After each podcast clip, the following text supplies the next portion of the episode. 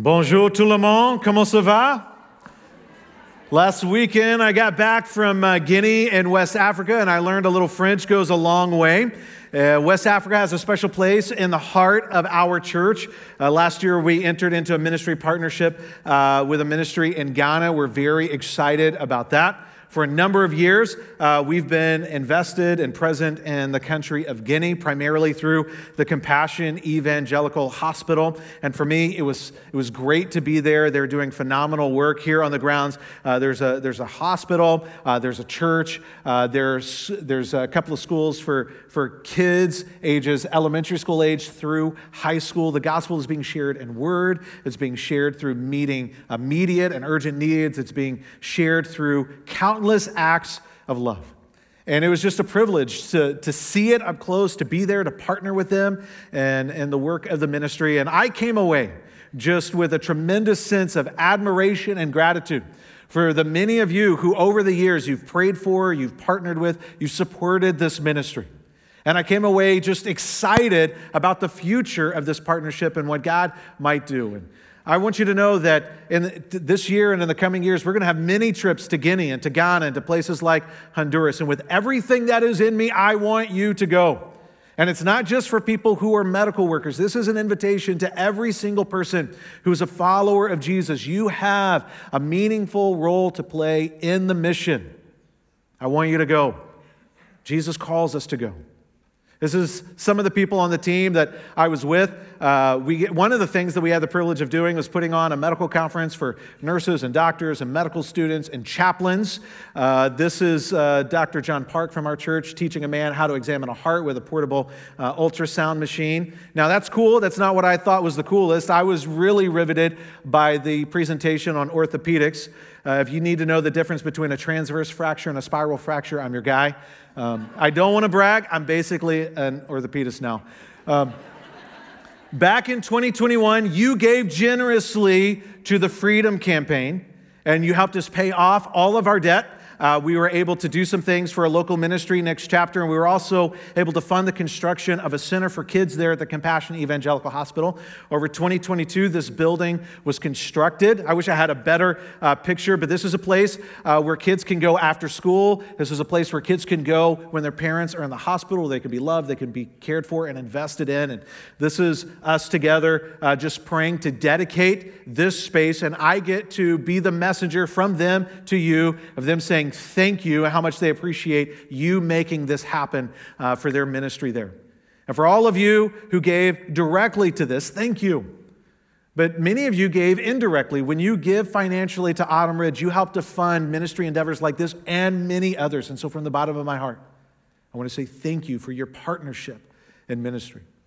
One of the days that I was there, we toured the schools and classes, and in an elementary school, I met this little guy right here wearing a Vikings hoodie, so I had to take a photo with him. You know, now that I'm from Minnesota, and tragically, I'm a Saints fan. It's not good for us, but since I was there, I taught him in the class the skull chant. I hope I did you proud. This little girl right here, she thinks I'm crazy. She's having a good time. And I probably did look a little bit crazy, and there's something that I experienced there. From the outside in, if you don't know, you probably think, that's crazy. I don't know how to explain that.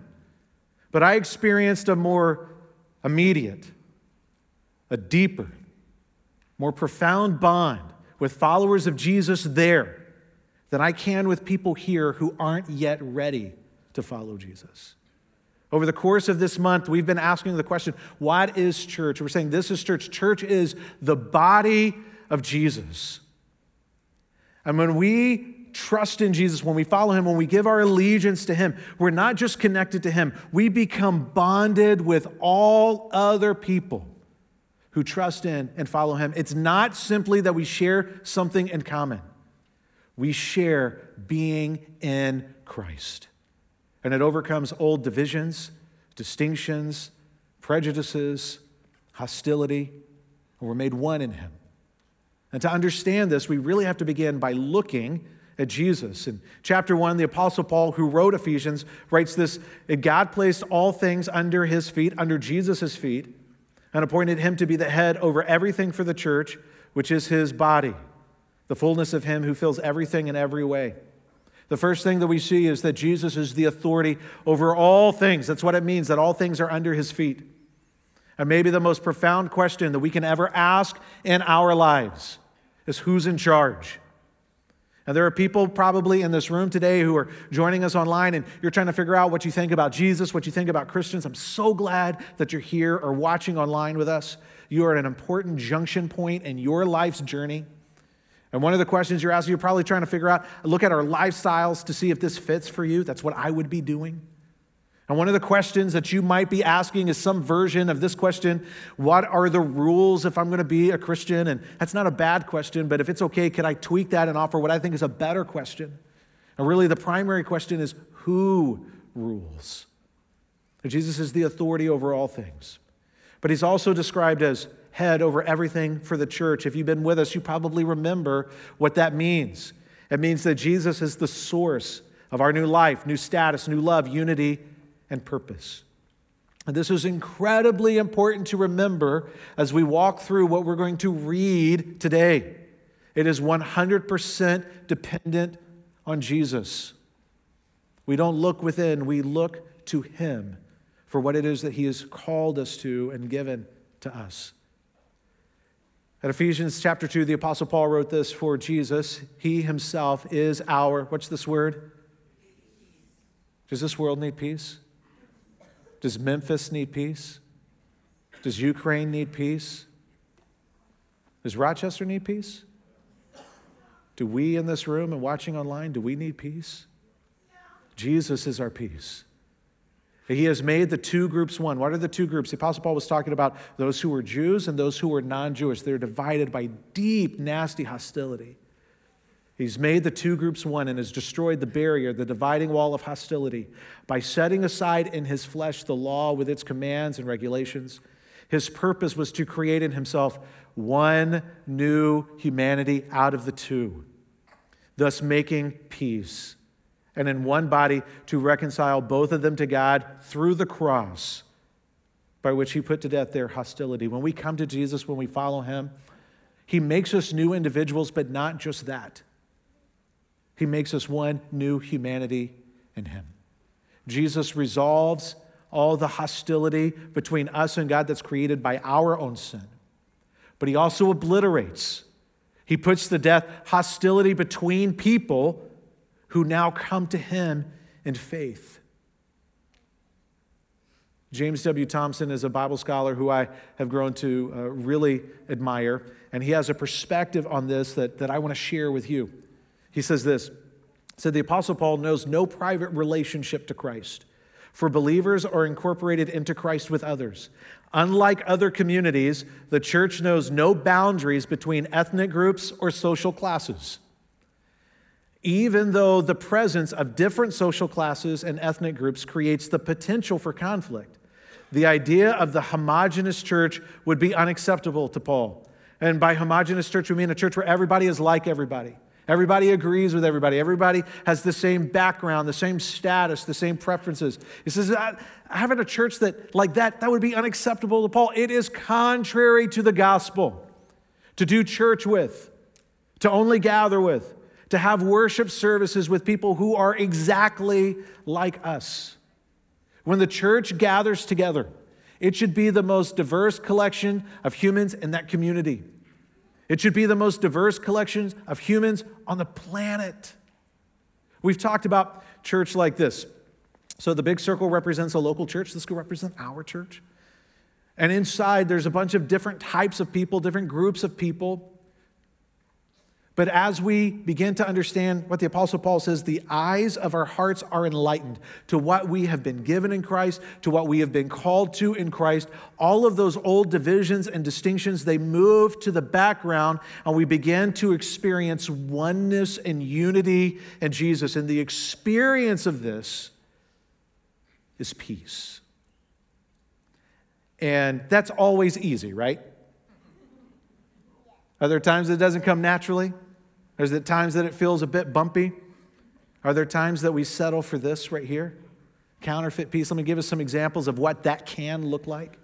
It can look like this, where you have a local church and everybody just kind of goes to their own space, and I'm going to be with the people who are like me, and you be with the people who are like you, and we're just going to keep our distance.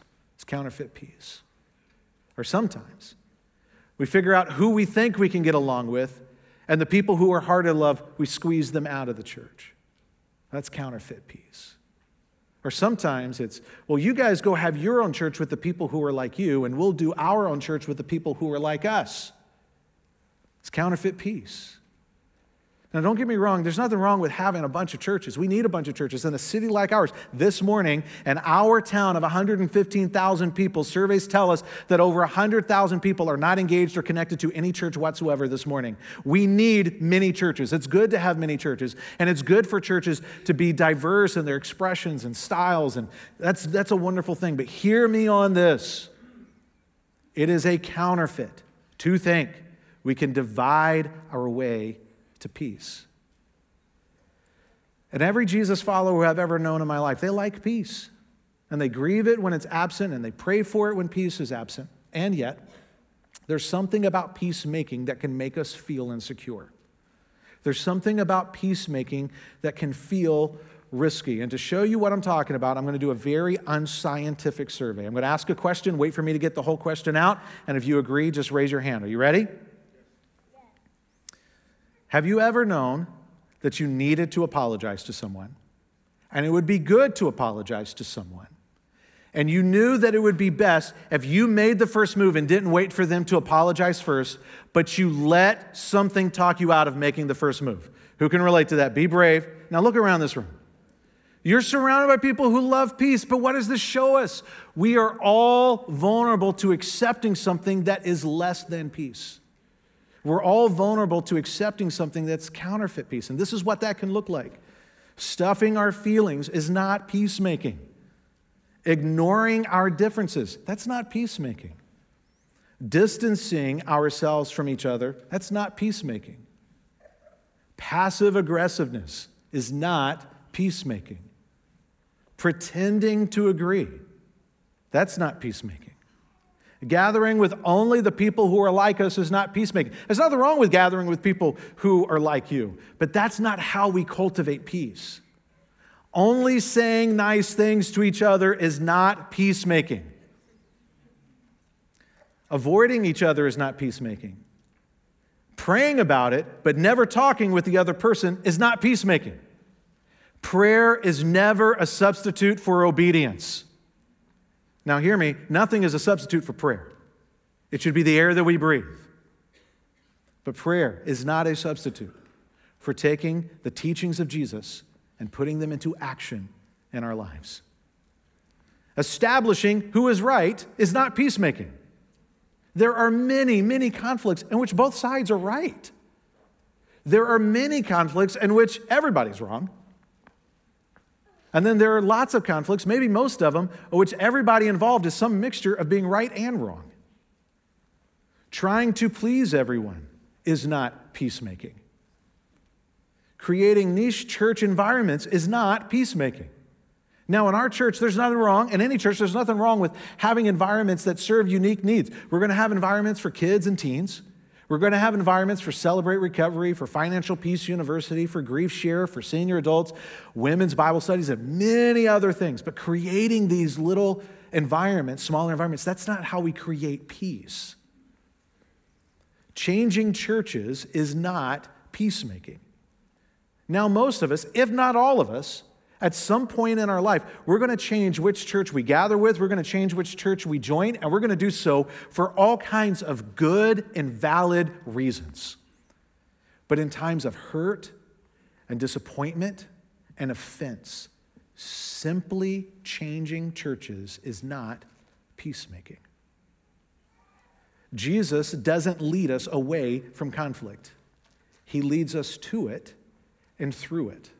And in case you think that I'm crazy and you're just not ready to trust me on this one, which is all right, I want to ask you to do two things. Number one, would you remember that conflict and fighting are not the same thing? Would you remember that conflict is not necessarily wrong? And the second thing I want to ask you to do is to read the Gospels. Read the biographies of Jesus' life that were written by the people who were there with him. And you will see that there were times that Jesus, he could have avoided conflict, but he didn't. And there were times in conflict that Jesus on purpose raised the stakes. And he always did so as an expression of love with the aim of making peace. So I hope your interest is piqued now. And I hope that all of us are asking some version of this question. What do we do when we aren't like each other and we aren't sure we like each other? Well, what do we do? The Apostle Paul gives us the cheat codes for how to follow Jesus in that scenario. And what I want to do is I just want to read it. I'm not going to put it up on the screen yet. If you want to follow along on your phone, it's Ephesians chapter 4, verse 25. If you want to follow along in one of the Bibles that we've provided, it's on page 1819. Ephesians chapter 4, beginning of verse 25, page 1819 on the Bibles that are there in the seatback pocket in front of you. But I just want to read it. I'll put it on the screen later, and we'll go through it line by line. But this is what I want to do now. Just let these words fall on your ears. Let these words wash over your mind. Let them make their way into your hearts. Therefore, each of you must put off falsehood and speak truthfully to your neighbor, for we are all members of one body. In your anger, do not sin. Do not let the sun go down while you are still angry, and do not give the devil a foothold. Anyone who has been stealing must steal no longer, but must work, doing something useful with their own hands, that they may have something to share with those in need. Do not let any unwholesome talk come out of your mouths, but only what is helpful for building others up according to their needs, that it may benefit those who listen. And do not grieve the Holy Spirit of God, with whom you were sealed for the day of redemption. Get rid of all bitterness, rage, and anger, brawling and slander, along with every form of malice. Be kind and compassionate to one another, forgiving each other just as in Christ God forgave you. Follow God's example, therefore, as dearly loved children of God, and walk in the way of love, just as Christ loved us and gave himself up for us as a fragrant offering and a sacrifice to God. There's something about preaching a message like this to you all today that makes me feel exposed. I don't know if you ever had the naked dream, where you show up at school naked or work naked. I have been plagued by that dream my whole life. My man. This message makes me feel like I'm living that dream out. And here's why. It's because I know that I'm not an example of this. I'm not. I want to be, but I'm not yet. And I'm trying to remind myself today that I'm not preaching this because I'm good. I'm sharing it because it is good and because Jesus is good. And the people who know me the best, they see all the ways that I fall short of this, all the ways that I miss the mark. But I want to do what I'm asking you to do is to let's look at Jesus. Just keep our eyes on him. And my prayer is that today that we would behold Jesus and be captivated by his goodness, and because we see how good he is, that we are inspired to take our next step of trust, to follow our head, to follow our leader in the way of love, and to being peacemakers. And I recognize that what we're talking about today is going to be harder for some of us than for others, and that's okay, that's allowed. There's a spectrum of experiences. If you're kind of like me, and you were raised in a house where there was emotional and physical abuse, some of the things that we're going to talk about today might feel impossible. If you were raised on the other end of the spectrum where you were raised in a loving and a nurturing, healthy home, some of these things might feel familiar. But the good news for all of us today is that it is not about us. It is good for us, but it's about Jesus. He is the source of our new life, our new status, our love, unity, and purpose. It comes from him. And what we're talking about today, it does not come naturally, and that's okay. It comes supernaturally. Jesus is our source, and it comes by looking to him, not by looking within. Therefore, each of you must put off falsehood and speak truthfully to your neighbor, for we are all members of one body. As I read this, and I was marinating in it and asking myself questions, I couldn't help but wonder, is there more to this than a prohibition against saying things that are not factually true? If you're a note taker, you might want to write this down. There's more than one way to lie to each other, isn't there? And what I want to share next, it requires wisdom, but I just want to set it on the table and we can just kind of look at it and think about it.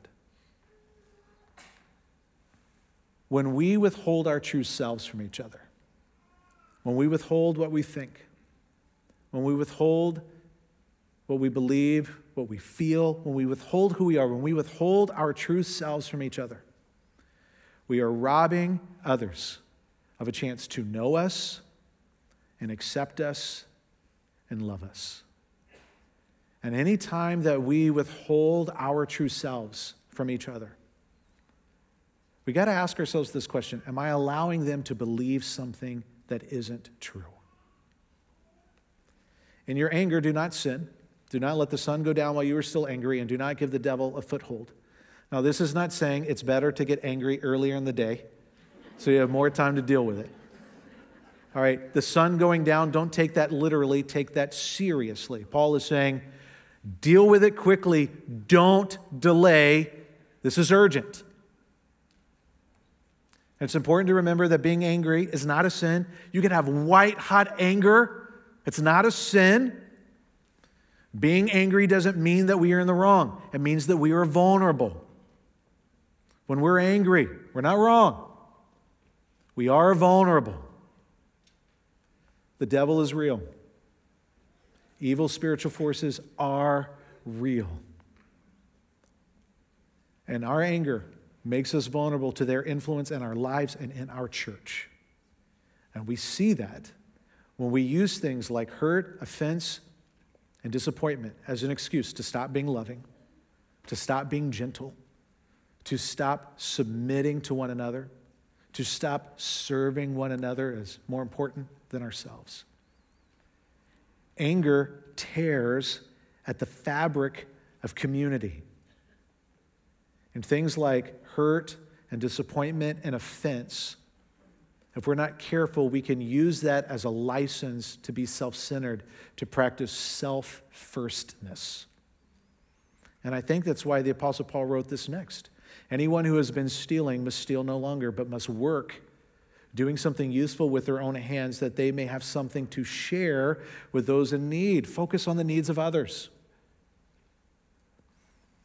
And as I read this, I'm going to share with you the question I asked myself. Is there something about my modern American vantage point that causes me to only see this partially, but not as fully as Jesus wants me to see it? And so I turned to what Christians thought early on in Christian history. And I want to share with you something from John Chrysostom. He was the Archbishop of Constantinople in the 400s. He is largely considered one of the most influential preachers and Bible teachers in all of Christian history. He said this: "Not to enable the poor to share in our goods is to steal from them and deprive them of life. The goods we possess are not ours, but theirs." This is a view into peacemaking. "Do not let any unwholesome talk come out of your mouths, but only what is," what's this word? Helpful for building others up according to their needs, that it may benefit those who listen. I want you to imagine something with me. Imagine being with a collection of people. Imagine being a part of a congregation, and you are the cause for offense. You're the cause for hurt. You're the cause for disappointment. But you're with this group, and they are so captivated by the way of Jesus, and they are so committed to walking in the way of Jesus, that even when you are the cause for hurt, disappointment, and offense, they will only talk to you and talk about you in a way that's helpful. They will only talk to you and talk about you in a way that's a benefit. Would you want to be a part of a group like that? Could you imagine? Could you imagine how powerful it would be if people said, "That describes our congregation"? As I read these words, I'm just going to be frank with you. I'm going to be honest with you. I feel like the Holy Spirit of God is convicting me of my own sin and wooing me to take my next step of trust and being a fully devoted follower of Jesus. And I know that that's a journey that we want to walk together. And so as we think about that, there are many practical insights that we could draw out of this, but I want to share with you just one. Speak as if you're being overheard. I learned this from a woman named Kathy Keller. She's the wife of one of my favorite pastors, Tim Keller. And she essentially says, she's trying to teach her church, just assume that everything you say is going to be known by everyone. Speak as if you're being overheard. And do not grieve the Holy Spirit of God, with whom you were sealed for the day of redemption. There is not an extravagant or nuanced theological point to be made here. It's simple, it's straightforward, it's really kind of raw. You and I, we have the capacity to bring grief and sorrow. We have the capacity to bring grief and sorrow to the Holy Spirit of God by the way we treat each other, by the way that we talk to each other, by the way that we talk about each other, or by the way that we won't talk to each other. So what does the Holy Spirit do when those things happen in a congregation? If you're a note taker, the Holy Spirit doesn't turn away from us even when we turn on each other. He doesn't turn away from us even when we turn on each other. This is what he does. He grieves. This wrecks me. And I feel like the Apostle Paul is pulling the curtain back and allowing us to see reality for what it actually is. And immediately following these words, he writes, get rid of, what's this word? All. Not most. Get rid of all. Get rid of all bitterness, rage, and anger, brawling, and slander, along with every form of malice. Be kind and compassionate to one another, forgiving each other, just as in Christ God forgave you. If you were here in December, you might remember a message where we talked about the very first time that God described himself to people. The very first time that God ever described himself in human history, you can read about it in Exodus 34:6. The first word God used to describe himself was compassionate.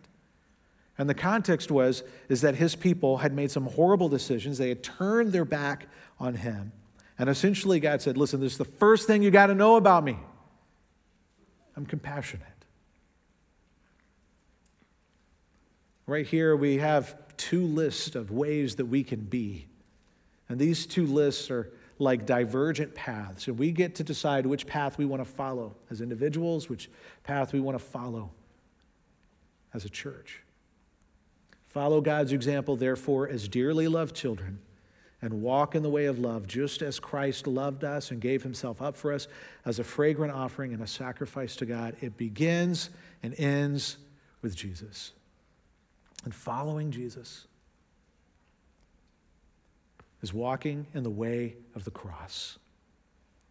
And if you were to read Ephesians for yourself, and I hope that you do, these are the kinds of things you're going to read. The Apostle Paul says, it's my prayer that the eyes of your heart will be enlightened to all that you've been given in Christ, all that you've been called to in Christ. And he even says this, the same power of God that raised Jesus from the dead is available to you when you believe in Jesus. And so we don't have to ask, can I do this? We know we can't. But through the power of God, through faith in Jesus, we can. And so really the question is this, will we repent? Will we turn away from what comes naturally to us and comes naturally to the world and resist the example that we see all around us and instead turn to Jesus and follow him and walk in the way of love and follow our leader?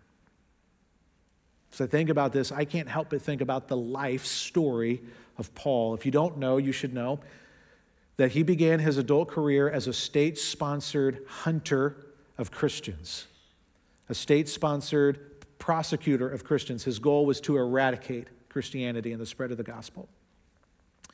He was responsible for putting Christians in prison. We know that he was involved in at least one honor killing of a Christian. He was clearly responsible for the intense suffering of many believers and was probably responsible or involved in the death of other Jesus followers. But his life radically changed when he encountered the resurrected Jesus. And he became a follower of Jesus and eventually a leader of other Jesus followers. His life is an incredible story of peace and peacemaking. There's a pastor who I follow online, and he recently shared this, and I want to share it with you.